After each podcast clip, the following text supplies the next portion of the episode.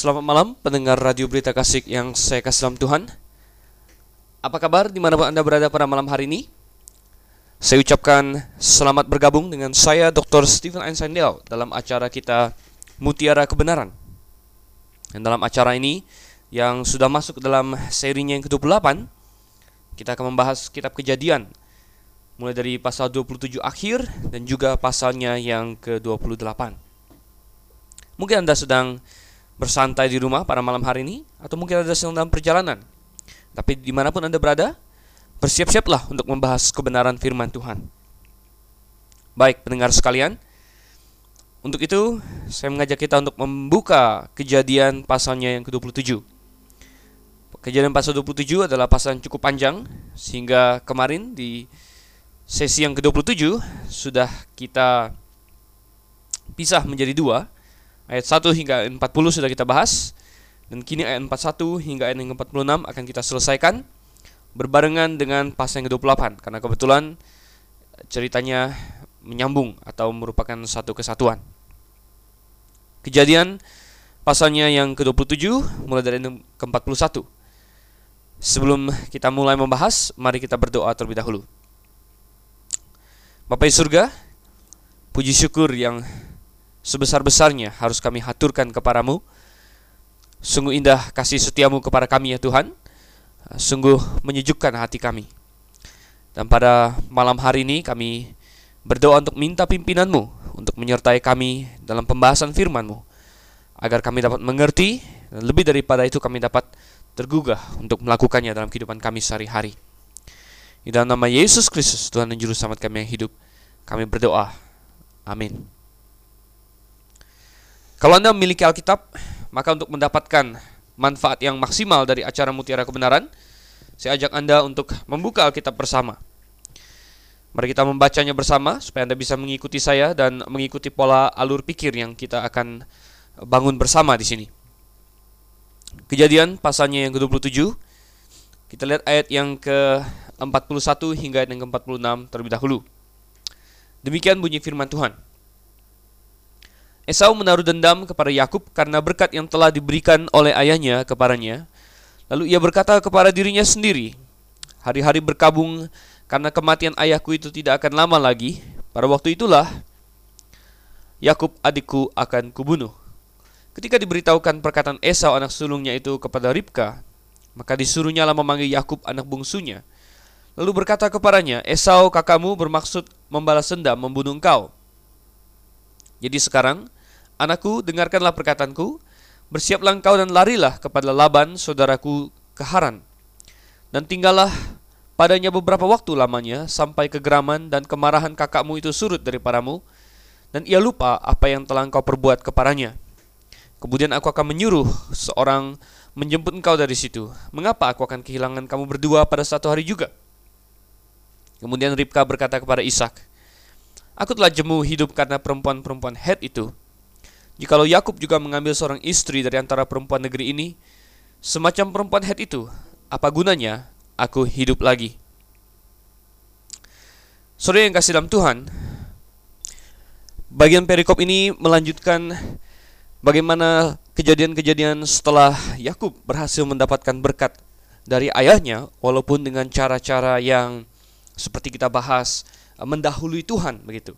Ya walaupun uh, Yakub adalah orang yang jauh lebih rohani daripada Esau dan Tuhan memang bermaksud untuk memberkati Yakub karena dia lebih pantas untuk diberkati dan Tuhan sudah nubuatkan itu jauh-jauh hari kepada Ribka ibunya yaitu ketika mereka masih di dalam kandungan saudara kasih Tuhan uh, tetapi Yakub tidak punya hak untuk melakukan hal-hal yang buruk yang bertentangan dengan prinsip-prinsip uh, moral seperti berbohong, menipu ayahnya.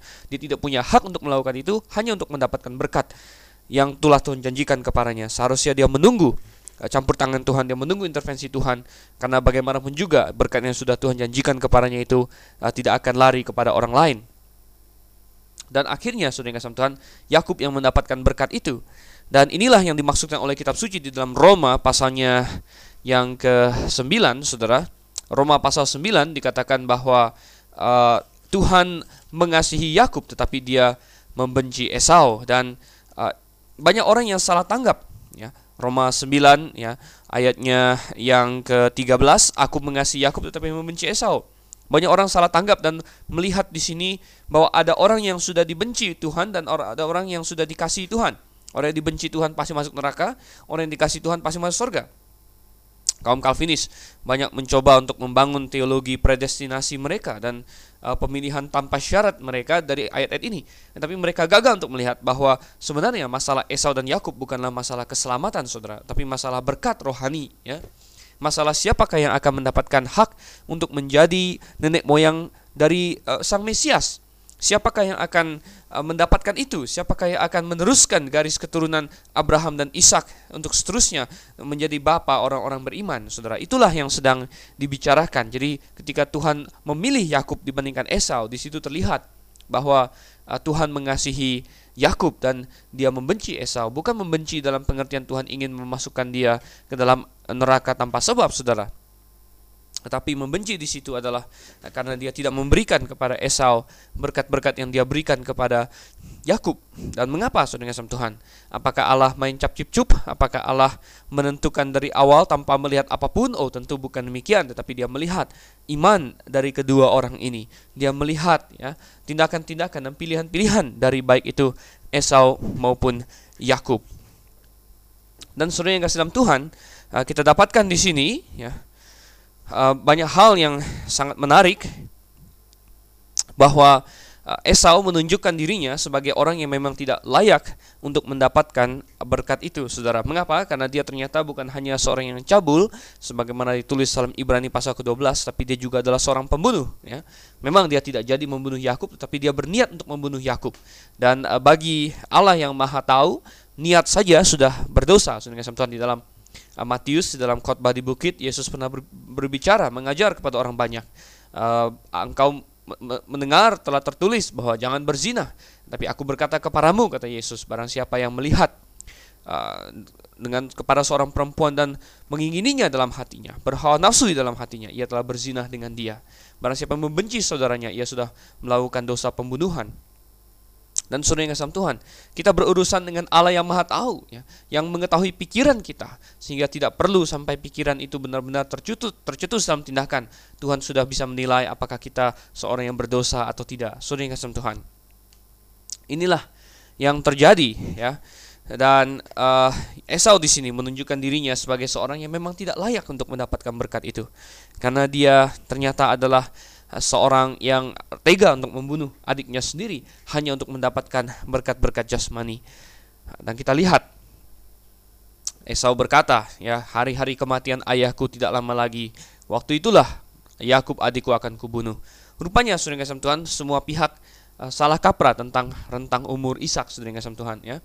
Ishak sendiri di pasal 27 berkata, "Aku sudah tua, aku tidak tahu kapan hari kematianku." Nah, kemungkinan besar waktu itu Ishak mengalami sedikit penurunan kesehatan, dia agak sakit sudah dengan Tuhan dan uh, dia merasa dia tidak tahu uh, masihkah dia bisa keluar dari kesakitan itu. Sehingga dia memilih untuk memberkati anaknya pada saat itu. Tapi sore ngasam Tuhan kita dapatkan bahwa ternyata Ishak hidup, masih hidup sangat panjang ya, cukup panjang, sekitar 50 60 tahun kemudian. Kita tahu dari uh, firman Tuhan selanjutnya dalam kitab Kejadian juga bahwa Ishak hidup sampai umur 180 tahun, Saudara, ya, bahkan lebih panjang daripada Abraham ayahnya. Dan rupanya masih lama. Dan inilah yang kita lihat bahwa umur manusia ada di tangan Tuhan. Kita tidak bisa menentukan panjang pendeknya. Ada orang yang kita pikir sebentar lagi meninggal, tapi ternyata dia hidup terus, ya. Dia hidup dan dia uh, dia memiliki kesempatan ya untuk hidup ya. Ada saya pernah dengar cerita tentang ini cerita nyata, sudah kasih Tuhan uh, diberitahu saya uh, dan uh, di rumah sakit katanya suatu ketika ada seorang yang sakit dan kemudian dia uh, sakit parah sampai akhirnya dia hampir meninggal, sudah kasih Tuhan. Bahkan suatu ketika dia sudah ya menurut dokter meninggal ya. Jadi waktu itu dokter dipanggil, dia sudah menghembuskan nafas, dia tidak bernafas lagi, dokter memeriksa. Dia pakai alat EKG dan dilihat dari EKG sudah rata sudah dengan Tuhan. Jadi sudah alat itu sudah bip begitu ya. Jadi orang itu sudah dinyatakan mati dan dia didorong ke kamar mayat. Tapi pertengahan jalan didorong uh, di ke, kamar mayat sudah dengan Tuhan, rupanya ada dokter lain yang datang yang turut menangani kasus dia dan berkata jangan jangan jangan dibawa dulu saya mau coba satu kali lagi dan di situ di tengah-tengah perjalanan dari kamar rawatnya ke kamar mayat, maka dia diberikan uh, shock listrik, saudara kasih Tuhan. Diberikan shock listrik beberapa kali dan ternyata setelah dicek dengan EKG, dia hidup lagi saudara kasih Tuhan ya. Dia uh, kembali dan jantungnya berdetak, tiba-tiba dia bernafas lagi dan akhirnya orang itu sembuh dan sampai sekarang katanya masih hidup. Oh, saudara kasih Tuhan, luar biasa sekali ya. Apa jadinya kalau misalnya dokter uh, yang yang kedua itu tidak datang dan mencegat mereka di, di tengah jalan. Apa jadinya kalau misalnya dia terlambat lima menit? Apa jadinya kalau misalnya dia uh, sedikit uh, lalai saja atau sedikit uh, malas sudah nggak Tuhan? Oh, ternyata ya umur manusia tidak ada yang bisa menebak. Ada yang dikira sudah game, sudah selesai, tapi ternyata berjalan terus ya. Demikian juga Ishak di sini mengira dia sudah mau selesai, tetapi uh, ternyata Tuhan berkata berbeda sudah nggak Tuhan. Nah, sebaliknya, ada banyak orang mengira umurnya masih panjang. Ya, oh, saya masih muda, saya masih sehat, ya, uh, saya banyak energi dan sering kasih Tuhan. Apa yang dilakukan oleh mereka? Ya, uh, mereka memfoya-foyakan hidupnya. Ya, tetapi Firman Tuhan berkata bahwa kita tidak tahu kapan kita akan meninggal. Orang muda banyak yang meninggal. Ya. Nah, apa yang dikatakan oleh pengkhotbah di sini patut untuk kita camkan. Coba kita lihat dalam pengkhotbah pasalnya yang Eh, ke-11 ayat yang ke-9 dan yang ke-10 dan ayat pasal 12 ayat yang pertama.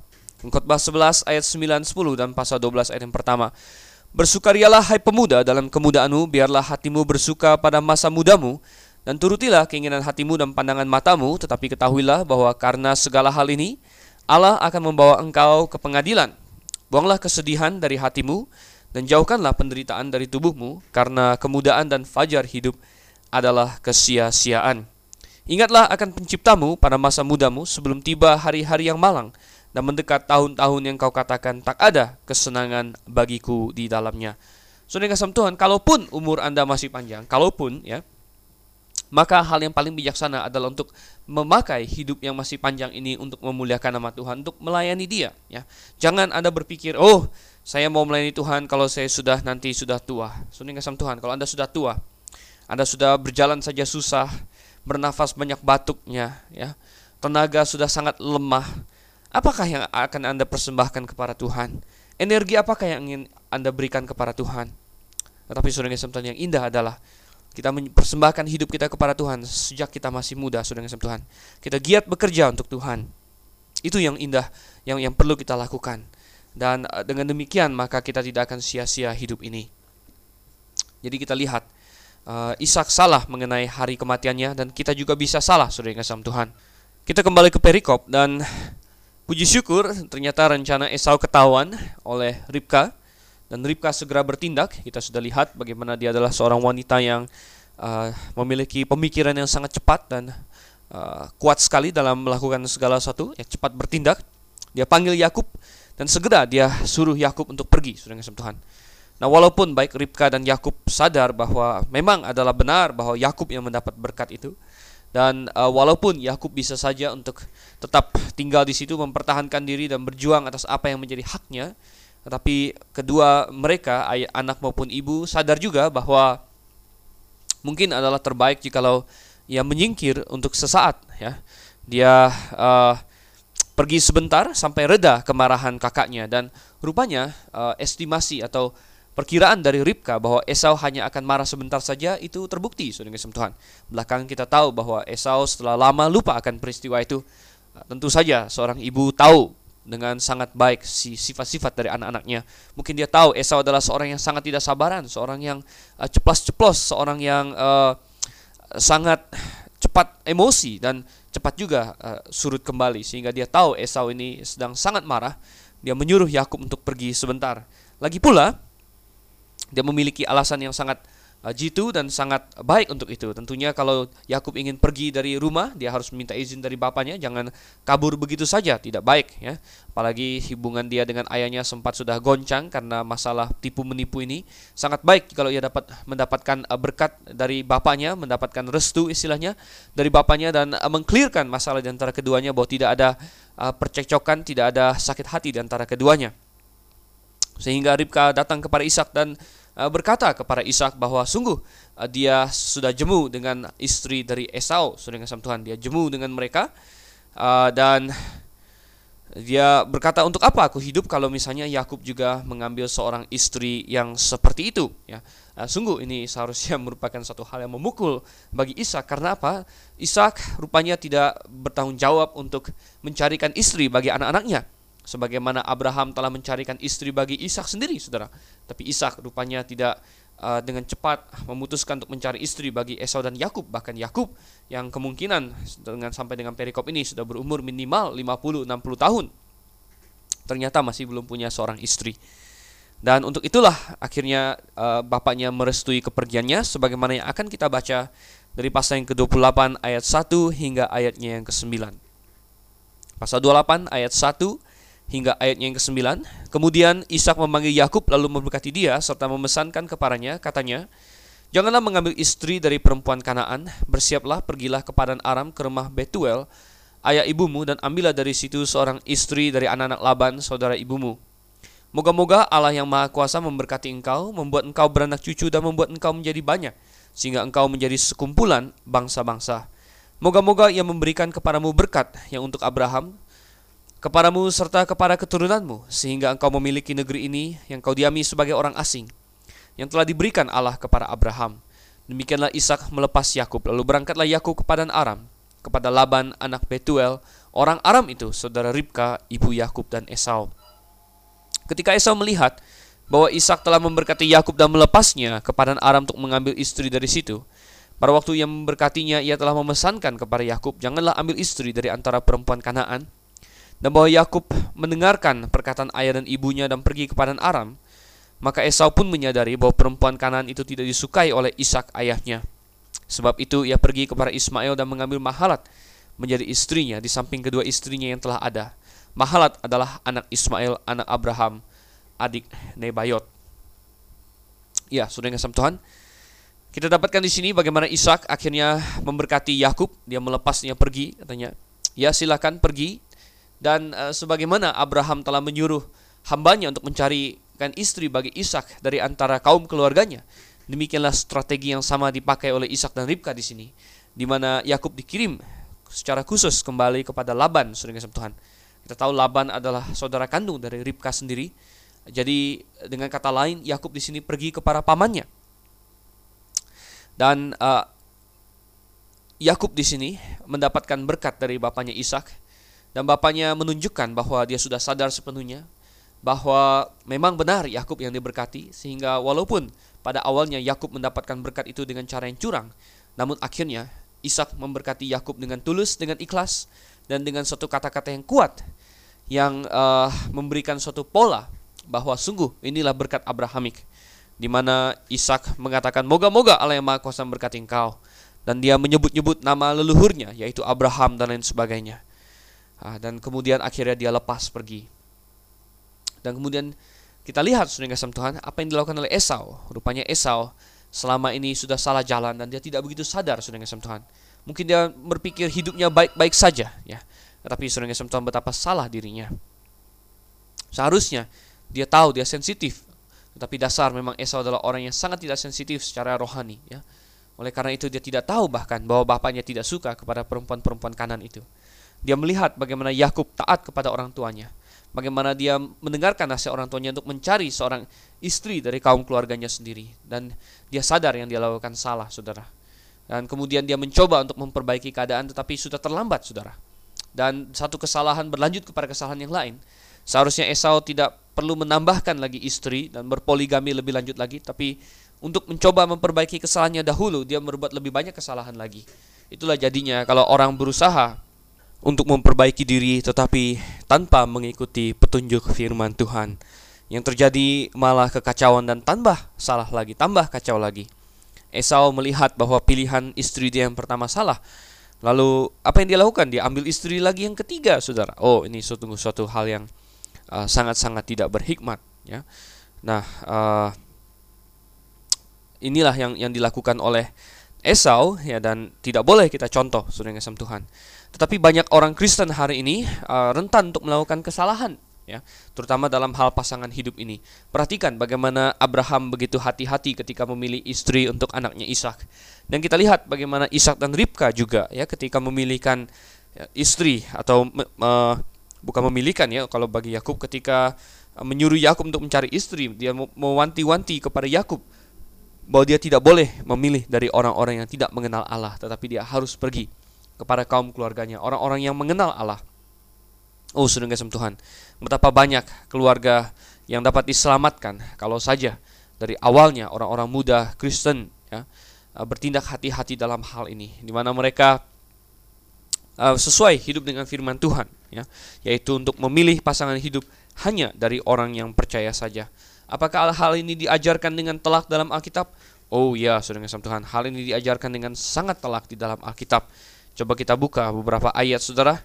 Yang pertama di dalam 2 Korintus pasalnya yang ke-6 2 Korintus pasalnya yang ke-6 kita lihat ayatnya yang ke-14 saudara. 2 Korintus 6 ayat 14 berbunyi Janganlah kamu merupakan pasangan yang tidak seimbang dengan orang-orang yang tak percaya. Oh, sering Tuhan. Anda baca ayat ini? Oh, anak muda yang sedang mendengarkan. Janganlah menjadi pasangan yang tidak seimbang dengan orang-orang yang tak percaya. Artinya kita tidak berpacaran dengan mereka, kita tidak uh, menjalin hubungan untuk menuju kepada pernikahan dengan mereka. Dan sering kasam Tuhan, percuma kalau kita memiliki berbagai dalih. Kita berkata, oh nanti kalau sudah menjadi pasangan saya, sudah menjadi istri saya, sudah menjadi suami saya, saya bisa tarik mereka kepada Tuhan. Oh itu adalah pemikiran yang salah, kasam Tuhan. Mungkin satu di antara sepuluh ada yang berhasil, tapi berapa banyak yang tidak berhasil. Jangan juga kita terjebak kepada banyak orang yang nanti uh, ikut, ya, ikut ke gereja, ikut seolah-olah percaya, tapi hanya untuk sementara saja. Nanti sudah menikah baru terlihat bahwa sesungguhnya dia belum percaya, dia tidak percaya. Dan sungguh betapa banyaknya air mata dan kesakitan hati yang harus ditempuh setelah itu. Mendapatkan pasangan yang tidak percaya kepada Tuhan, saudara, berarti mengkompromikan keselamatan anak-anak kita. Di mana anak-anak seharusnya dibesarkan oleh kedua orang tua yang sehati membimbing mereka di dalam jalan Tuhan. Tapi ketika salah satu orang tua tidak mengenal Tuhan, sudah yang kasih Tuhan, maka uh, kesempatan mereka untuk diajar dengan penuh dari firman Tuhan, untuk diperkenalkan kepada jalan Tuhan menipis dengan sama Tuhan dan kemungkinan bahwa mereka tidak diselamatkan sampai kepada besarnya menjadi besar dan uh, itulah beberapa resiko yang menghadang orang-orang yang tidak mengindahkan firman Tuhan. Kita lihat bagaimana Yakub dia pergi, dia pergi dia uh, melewati suatu perjalanan yang jauh dan ada suatu perbedaan antara kisah Yakub dengan kisah Ishak, saudara. Ketika Ishak ingin mengambil istri, bapaknya mewanti-wanti agar Ishak jangan meninggalkan daerah Kanaan, jangan meninggalkan tanah Palestina. Tetapi tentang Ishak, tentang Yakub ini agak sedikit berbeda, di mana dia justru diutus pergi, saudara yang Tuhan. Apa yang menjadi perbedaan? Oh, sungguh, saudara yang Tuhan, uh, situasinya berbeda. Nomor satu kita tahu bahwa Yakub memang sedang uh, dikejar-kejar oleh Esau, dia sedang dibenci oleh Esau sehingga uh, sangat pas sekali kalau dia menghilang untuk sementara, dia pergi untuk sementara. Ya. Uh, dan perbedaan latar belakang inilah dan Tuhan mengizinkan Yakub untuk meninggalkan tanah Kanaan walaupun dia tidak mengizinkan Ishak untuk meninggalkan tanah Kanaan. Mengapa saudara Tuhan? Mungkin karena Tuhan ingin membentuk karakter Yakub lebih lagi. Ingat bahwa dia akan menjadi uh, bapa dari 12 suku Israel. Dan untuk menjadi bapa dari 12 orang anak saudara kasih Tuhan yang nanti akan terbukti sangat keras kepala ke 12 orang itu penuh dengan permasalahan karakter mereka sendiri, permasalahan moral mereka sendiri untuk menjadi bapa dari ke-12 orang itu dan membentuk 12 orang anak untuk uh, besar uh, mengasihi Tuhan. Sungguh bos bukan suatu tugas yang mudah dan memerlukan pembangunan karakter dari uh, pihak Yakub sendiri. Dan untuk itu Tuhan menyiapkan kurikulum untuk dia lalui di tanah uh, padan Aram di rumah pamannya Laban. Uh, Tuhan memakai situasi-situasi sulit yang akan dia alami di sana. Tuhan memakai kesendirian dia di sana untuk membentuk dia. Oh, saya dapatkan saudara Tuhan ketika kita sendirian, terpisah dari uh, support kita, terpisah dari mungkin orang-orang yang dekat yang selama ini menjamin keberadaan kita. Kita merasa sendirian, kita merasa sangat sangat rapuh, kita merasa tidak memiliki jaring pengaman. Saat itulah jaring pengaman kita adalah Tuhan. Saat itulah kita uh, bersandar penuh kepada Tuhan, kita dekat kepada Tuhan, kita berdoa terus kepadanya. Ya, saudara kasih Tuhan. Ada ada bagusnya Yakub untuk disuruh pergi ke padan Aram untuk sementara waktu karena di situlah dia belajar untuk sungguh-sungguh berserah kepada Tuhan, dibentuk karakternya, mempersiapkan diri untuk menjadi Israel, untuk menjadi bapa dari kedua belas suku yang akan menjadi bangsa Israel, saudara kasih Tuhan. Nah, kita lanjutkan lagi sekarang dalam pasalnya eh, yang ke-28, saudara, ayatnya yang ke-10 hingga ayatnya yang ke-22. Kita habiskan saja kejadian pasalnya yang ke-28 ayatnya yang ke-10 hingga ayatnya yang ke-22. Demikian bunyi firman Tuhan. Maka Yakub berangkat dari Beersheba dan pergi ke Haran. Ia sampai di suruh tempat dan bermalam di situ karena matahari telah terbenam. Ia mengambil sebuah batu yang terletak di tempat itu dan dipakainya sebagai alas kepala. Lalu membaringkan dirinya di tempat itu. Maka bermimpilah ia, di bumi ada didirikan sebuah tangga yang ujungnya sampai ke langit, dan tampaklah malaikat-malaikat Allah turun naik di tangga itu. Berdirilah Tuhan di sampingnya dan berfirman, Akulah Tuhan, Allah Abraham nenekmu dan Allah Ishak. Tanah tempat engkau berbaring ini akan kuberikan kepadamu dan kepada keturunanmu. Keturunanmu akan menjadi seperti debu tanah banyaknya, dan kau akan mengembang ke sebelah timur, barat, utara, dan selatan, dan olehmu serta keturunanmu semua kaum di muka bumi akan mendapat berkat. Sesungguhnya, aku menyertai engkau, dan aku akan melindungi engkau ke mana pun engkau pergi, dan aku akan membawa engkau kembali ke negeri ini, sebab aku tidak akan meninggalkan engkau, melainkan tetap melakukan apa yang kujanjikan kepadamu.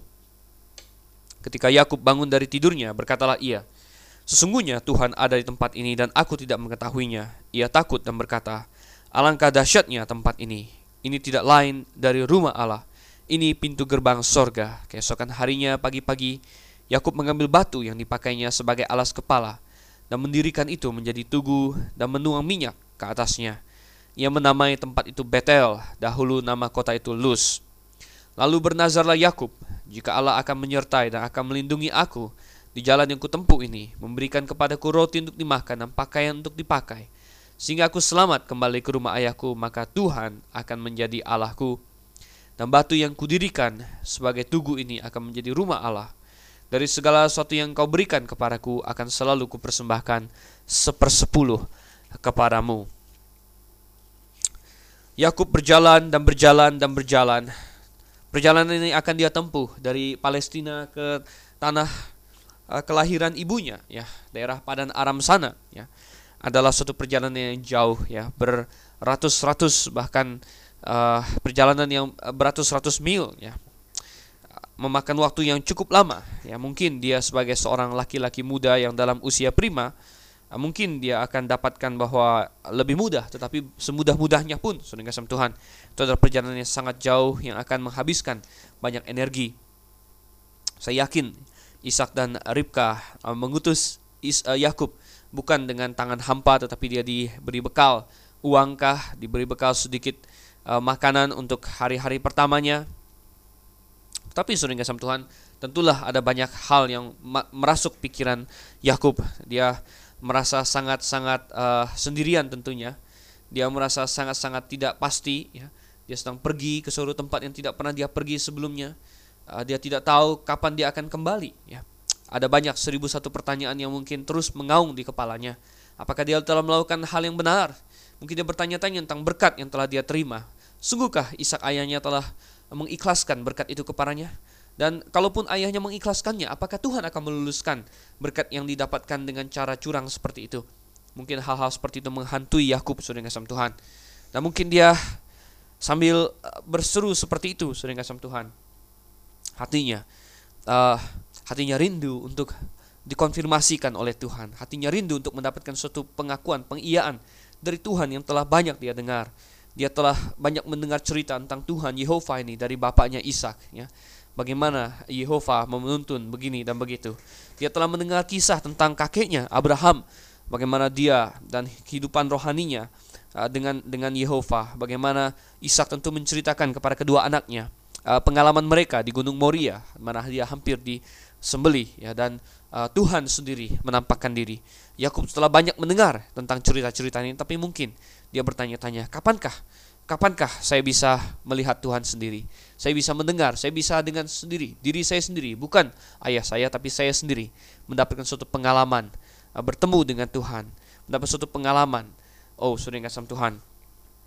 Dan sambil dia berpikir begitu, akhirnya dia bermalam di suruh tempat. Dan tempat itu belakangan adalah diketahui Betel. Nah, tempat itu dulu pernah dikunjungi oleh Abraham. Kita kalau baca Abraham, uh, kejadian pasal yang ke-12, Abraham pernah mendirikan mesbah di Betel, sudah kasih Tuhan. Tentu waktu itu namanya belum Betel, seperti yang diberitahu oleh Musa di sini, waktu itu namanya masih Luz. Ya. Nah, uh, Abraham pernah mendirikan mesbah di situ dan uh, Yakub lewat di situ. Nah, tidak tahu apakah dia sadar akan signifikansi dari tempat itu bahwa kakeknya pernah mendirikan mesbah itu tapi uh, rupanya dia tidur begitu saja.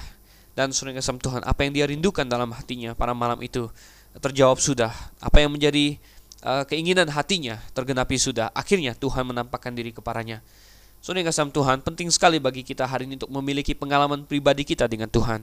Saya bukan bicarakan tentang melihat Tuhan pada hari ini karena uh, Tuhan Yesus telah naik ke sorga dan dia akan kembali lagi nanti ketika dia datang bersama dengan malaikat-malaikat untuk menjemput kita di sorga. Dia tidak naik turun sorga hari ini. Tetapi sore kesam Tuhan, kita masing-masing perlu memiliki pengalaman pribadi dengan Tuhan. Bukan maksud saya uh, melihat dia secara langsung atau lain sebagainya, tetapi kita mengenal dia secara pribadi. Mungkin ayah kita mengenalnya, mungkin kakek kita mengenalnya, seperti juga Ishak dan Abraham. Tetapi Yakub, kita, saudara Tuhan, perlu untuk mengenal Tuhan. Kita perlu memiliki hubungan kita pribadi dengan Tuhan. Kita jangan hanya terkagum-kagum melihat uh, Tuhannya Elia, Tuhannya Daniel yang menjawab doa-doa mereka.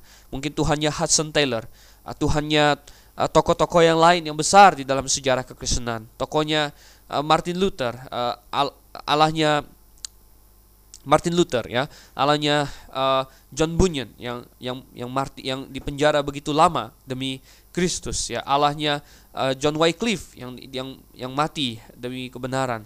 Ah, oh, saudara-saudara begitu banyak lagi. Jangan itu hanya sekedar Allah mereka, tetapi kita sendiri perlu menjadikannya Allah kita. Sebagaimana akhirnya Tuhan menampakkan diri kepada Yakub di sini, saudara kasih Tuhan. Dan Allah berkata, Akulah Tuhan Allah Abraham nenekmu dan Allah Ishak. Tetapi saudara kasih Tuhan, belakangan dia dikenal juga sebagai Allah Yakub ya. Sehingga belakangan dia menyebut kepada Tuhan Allah orang Israel so berkata, Tuhan Allah Abraham, Ishak dan Yakub. Eh, sekitar 70-an kali sudah Tuhan di dalam seluruh Alkitab Allah disebut sebagai Allahnya Yakub. Dan uh, sungguh hal ini adalah suatu konfirmasi bahwa Tuhan memberkati dia. Sebagaimana ayahnya memberkati dia, Allah memberkati dia. Ada janji yang sama seperti yang diberikan kepada Abraham di mana dia akan diberikan keturunan katanya yang banyak seperti debu banyak debu debu uh, debu tanah dia akan diberikan tanah Kanaan dan kemudian dia akan menjadi berkat bagi seluruh umat manusia. Ini tiga poin persis sama seperti diberikan kepada Abraham, diberikan juga kepada Yakub. Dan Tuhan sama sekali tidak menghardik Yakub bahwa dia telah curang. Itu adalah suatu kesalahan saudara, tetapi Tuhan berfokus kepada hal positif yang dimiliki Yakub yaitu kerinduan dia untuk dipakai oleh Tuhan dan Tuhan mengabulkan kerinduan itu. Oh bagi Anda yang ingin melayani Tuhan, persiapkan diri dengan baik saudara kasih Tuhan. Grafe, uh, adalah tempat di mana Anda bisa belajar dengan kualitas akademis yang tinggi. Persiapkan diri dengan baik. Minta kepada Tuhan untuk memakai Anda dan jika Anda sungguh hati dan tulus, Tuhan niscaya akan memakai Anda. Oh, saudara kasam Tuhan, kita dapatkan di sini. Ishak akhirnya mendapatkan pengalaman pribadi dengan Tuhan. Memang di dalam mimpi, saudara kasam Tuhan, tetapi mimpi ini bukan mimpi yang biasa, tapi mimpi dari Tuhan. Dan dalam mimpi itu juga dia melihat katanya tangga yang ujungnya sampai ke langit. Dan nampaklah malaikat-malaikat Allah turun naik di tangga itu. Ini adalah suatu gambaran, saudara kasih Tuhan, suatu gambaran bahwa uh, apa yang terjadi di bumi ini merupakan sesuatu yang menarik bagi seisi sorga. Antara bumi dengan sorga ada hubungan, saudara kasih Tuhan. Malaikat turun naik dan malaikat kita tahu adalah utusan-utusan Tuhan.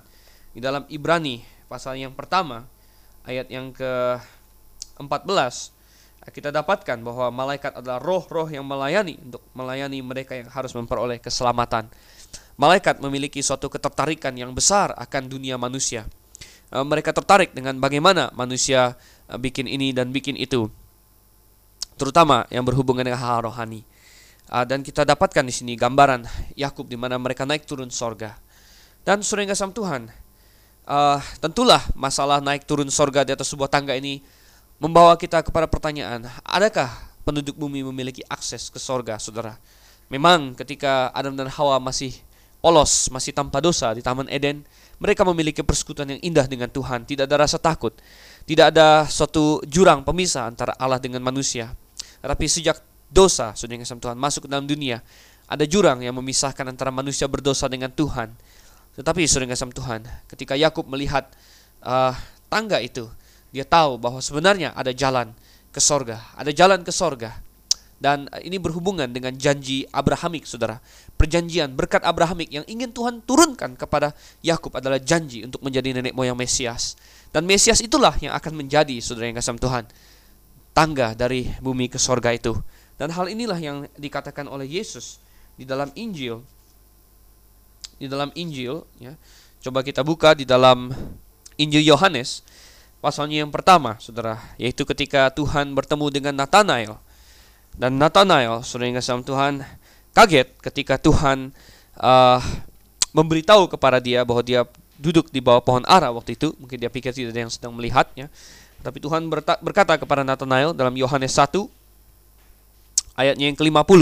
Yohanes 1 ayat yang ke-50. Yesus menjawab katanya, "Karena aku berkata kepadamu, aku melihat engkau di bawah pohon ara, maka engkau percaya? Engkau akan melihat hal-hal yang lebih besar daripada itu." Lalu kata Yesus kepadanya, "Aku berkata kepadamu, Sesungguhnya engkau akan melihat langit terbuka dan malaikat-malaikat Allah turun naik kepada anak manusia. Oh, sering kasih Tuhan. Yesus datang ke bumi agar jalan dari bumi ke sorga dapat rampung. Dan sungguh pas bahwa Yesus menunjukkan dirinya sebagai tangga ke sorga. Dan uh, memang manusia dipisahkan dari sorga karena dosa-dosa mereka. Dosa tidak dapat menghampiri dos uh, Allah yang Maha Kudus tidak dapat masuk ke eh, surga yang tanpa dosa. Oleh karena itu dosa harus diselesaikan dulu.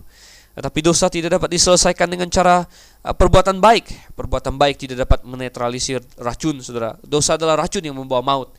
Kalau saya berikan Anda satu gelas racun, saudara, bisakah Anda menghilangkan racun itu dengan menambahkan gula? Oh tidak, saudara sama Tuhan. Gula bisa Anda tambahkan, tetapi itu tetap racun. Mungkin agak lebih manis sedikit, tapi tetap racun, saudara sama Tuhan. Uh, demikian juga orang yang berdosa, dia bisa mencoba berbuat baik dengan sebanyak mungkin dan mungkin hidupnya akan lebih manis, hidupnya lebih menyenangkan bagi orang lain, tetapi dia tetap mati dalam dosanya karena racunnya belum diselesaikan. Nah, satu-satunya penyelesaian dosa adalah hukum harus dijatuhkan. Dosa harus dihukum sedang sama Tuhan. Dan inilah satu-satunya cara untuk menyelesaikan dosa. Tapi bagaimana? Adakah jalan keluar agar manusia tidak perlu dihukum? Satu-satunya cara adalah jikalau ada orang lain yang tidak berdosa, yang rela menerima hukuman manusia. Dan pribadi itu adalah tidak lain Yesus Kristus Tuhan dan Juru Selamat yang Allah menjadi manusia. Saudara yang kasih Tuhan, itulah sebabnya ketika dia mati di kayu salib, dia sedang menanggung dosa seisi dunia. Dia merampungkan tangga dari bumi ke sorga itu. Dan pada hari ini barang siapa yang percaya kepadanya dengan senang hati, beroleh keselamatan, beroleh kepastian hidup yang kekal. Mengapa saudara? karena dosanya ditanggungkan kepada Yesus Kristus sehingga dia dihitung sebagai orang-orang yang tidak berdosa, orang-orang kudus. Nah, kita dapatkan sudah sama Tuhan hal eh, hal-hal yang menarik di sini ketika Yakub bangun dari tidurnya katanya. Dia sangat kaget, Saudara. Dan dia berkata, "Sesungguhnya Tuhan ada di tempat ini dan aku tidak mengetahuinya." Tuhan ada di tempat ini. Ketika Yesus lahir, dikatakan Immanuel, Tuhan Allah beserta kita. Dan uh, bagi setiap orang percaya, Yesus memiliki janji bagi mereka yang setia melakukan uh, perintahnya untuk menjadikan segala bangsa muridnya. Matius 28 ayat 20, Aku menyertai engkau sampai kepada akhir zaman. Kadang-kadang kita tidak sadar Tuhan ada bersama dengan kita. Kita seperti Yakub, kita berkata, sesungguhnya Tuhan ada di tempat ini, aku tidak mengetahuinya. Mungkin dalam lika-liku hidup kita ada kesulitan. Dan saat itu kita bertanya, di mana Tuhan? Oh Tuhan ada di sisi Anda. Tuhan sedang menopang Anda. Saudara kasih Tuhan kita lihat. Dan uh, Yakub di sini akhirnya menamai tempat itu Betel yang artinya rumah Allah, Saudara. Rumah Allah, pintu gerbang sorga. Betel akhirnya menjadi tempat yang cukup penting dalam sejarah Israel. Belakangan memang dia terlibat ke dalam penyembahan berhala, yaitu setelah Israel terbagi dua. Dan uh, sejak saat itu dia tenggelam, saudara Tuhan. Uh, tetapi kita lihat sebelumnya Bethel menjadi tempat yang sangat uh, mengandung makna-makna nostalgik tentunya bagi Yakub di kemudian hari. Dan kita lihat Yakub melakukan nazar ya. Yakub melakukan nazar dan dia berkata, "Jika Allah akan menyertai dan melindungi aku di jalan yang kutempuh ini, Allah akan menjadi Allahku." Ini bukan berarti bahwa selama ini Yakub tidak menyembah Allah yang benar. Selama ini Yakub memang menyembah Allah yang benar. Dan sering kesempatan ini bukan berarti juga bahwa Yakub main tawar-tawaran dengan Tuhan, bahwa kalau Tuhan tidak memberkati dia, dia tidak mau menjadi uh, menjadikan Allah Tuhannya. Bukan seperti itu, Saudara. Tetapi kita melihat di sini bahasa Ibrani bisa juga jika di situ bisa diterjemahkan juga karena atau sejak. Karena Allah akan menyertai dan melindungi aku. Ini semacam nazar, semacam suatu keyakinan bahwa apa yang yang dikatakan akan terjadi. Dan oleh karena itu dia akan membayarkan nazarnya. Dan sungguh sering sama Tuhan. Nah, kita lihat Yakub berjanji untuk memberikan sepersepuluh bahkan dari seluruh miliknya kepada Tuhan. Oh, bagi banyak orang Kristen, suri kasih Tuhan, ini adalah suatu uh, jumlah yang besar sekali, ya. Uh, tetapi Yakub sukarela melakukannya. Dia rindu untuk memberikan sesuatu kepada Tuhan. Dia rindu untuk ikut ambil bagian dan salah satu itu adalah persepuluhan. Tidak yakin di mana dan kepada siapa dia memberikan persepuluhan itu. Mungkin setelah dia kembali ke tanah Kanaan dia baru memberi persepuluhan. Tetapi yang jelas Yakub tidak memberikan persepuluhan ini karena paksaan saudara kasih Tuhan. Nah, pada zaman itu uh, belum jelas hukumnya, belum ada hukum Taurat, uh, belum ada keharusan untuk memberikan persepuluhan. Dari mana kita tanya Yakub bisa tahu tentang persepuluhan? Rupanya persepuluhan adalah sesuatu yang lebih lama daripada hukum Taurat. Hukum Taurat belum diberikan, tapi Yakub bisa tahu tentang persepuluhan. Artinya persepuluhan bukanlah sesuatu yang berkaitan dengan hukum Taurat tetapi adalah sesuatu yang jauh sebelum itu. Abraham memberikan persepuluhan kepada Melkisedek, seorang imam dari Allah yang Maha Tinggi. Dan uh, rupanya mereka tahu tentang persepuluhan, saudara. Mereka memberikannya dengan sukarela untuk menunjang uh, hamba-hamba Tuhan yang hidup pada zaman mereka. Demikian juga ketika pada zaman perjanjian lama, hukum Taurat, persepuluhan dipakai untuk menunjang kehidupan para imam dan orang Lewi. Nah bagaimana dengan pada zaman sekarang? Apakah persepuluhan masih ada, saudara? Oh, saya katakan masih ada, tetapi tentu kita melakukan persepuluhan dengan semangat perjanjian baru. Artinya apa, saudara? Bukan dengan keharusan. Seperti perjanjian lama ada hukum-hukumnya, saudara. Tetapi kita memberikannya dengan persepuluh, dengan sukarela. Sehingga persepuluhan menjadi sesuatu yang kita biasakan, kita regulerkan, dan bahkan menjadi suatu pembukaan sudah sama Tuhan. Jadi persepuluhan adalah tempat yang baik untuk belajar memberi kepada Tuhan, tetapi adalah tempat yang buruk untuk berhenti. Artinya jangan kita berhenti sampai kepada persepuluhan, tapi masih banyak yang lain persembahan khusus dan sebagainya. Kita berikan juga, kita belajar memberi kepada Tuhan. Karena Tuhan tidak pernah pelit untuk memberi kepada kita. Dan saudara, inilah yang Yakub uh, berikan contoh kepada kita semua. Nah, apakah Anda mau uh, seperti Yakub dalam hal-halnya yang positif di mana dia uh, tidak terburu-buru dengan rencana Tuhan akan hidupnya mencari seorang istri dia menunggu sampai usia yang sangat matang dan dia mendengarkan kata-kata orang tuanya untuk pergi ke tanah uh, kelahiran ibunya dan menemui pamannya yang tidak pernah dia lihat selama ini. Dan sedang sama Tuhan kita dapatkan akhirnya dia juga bertemu dengan Tuhan, menjadikan Tuhan personal, pribadi dalam hidupnya seperti yang perlu Anda lakukan. Dan kemudian kita lihat bagaimana dia menjanjikan sepersepuluh dari segala yang dia miliki kepada Tuhan. Ah, dan ini sungguh adalah suatu hal yang indah dari Yakub, saudara. Ah, Tuhan tidak menghardiknya karena apa yang dia perbuat. Memang dia telah berbuat curang dan dia akan mendapat hukumannya, saudara. Nanti di rumah Laban dia akan dicurangi. Tetapi ah, kita dapatkan bahwa Tuhan sendiri tidak menghardik dia karena justru yang menonjol dari perikop ini yang ingin Tuhan ingin kita tangkap dan kita contoh adalah bagaimana iman Yakub akan Tuhan, bagaimana iman dia akan janji Mesias melalui uh, garis keturunannya. Uh, dan itulah yang membuat dia menjadi orang yang lain daripada yang lain dan yang dipilih Tuhan untuk menjadi nenek moyang Mesias. Baiklah saudara yang Tuhan. Jadi itulah adalah pasal 27 terakhir dan pasal yang ke-28. Uh, dan ujung-ujungnya memang akhirnya Yakub pergi dari orang tuanya, dia mengembara dan nanti kita akan lihat di pasal 29 bagaimana dia sampai ke rumah Laban yaitu kakak dari uh, ibunya. Oke, untuk itu saya akan tinggal dan undur diri dulu dari hadapan pemirsa sekalian. Kiranya pembahasan firman Tuhan pada malam hari ini telah berguna dan dapat membangkitkan pengetahuan Anda akan kebenaran. Saya Dr. Stephen Einstein Liao mengucapkan selamat malam pada saat ini dan マラナタ。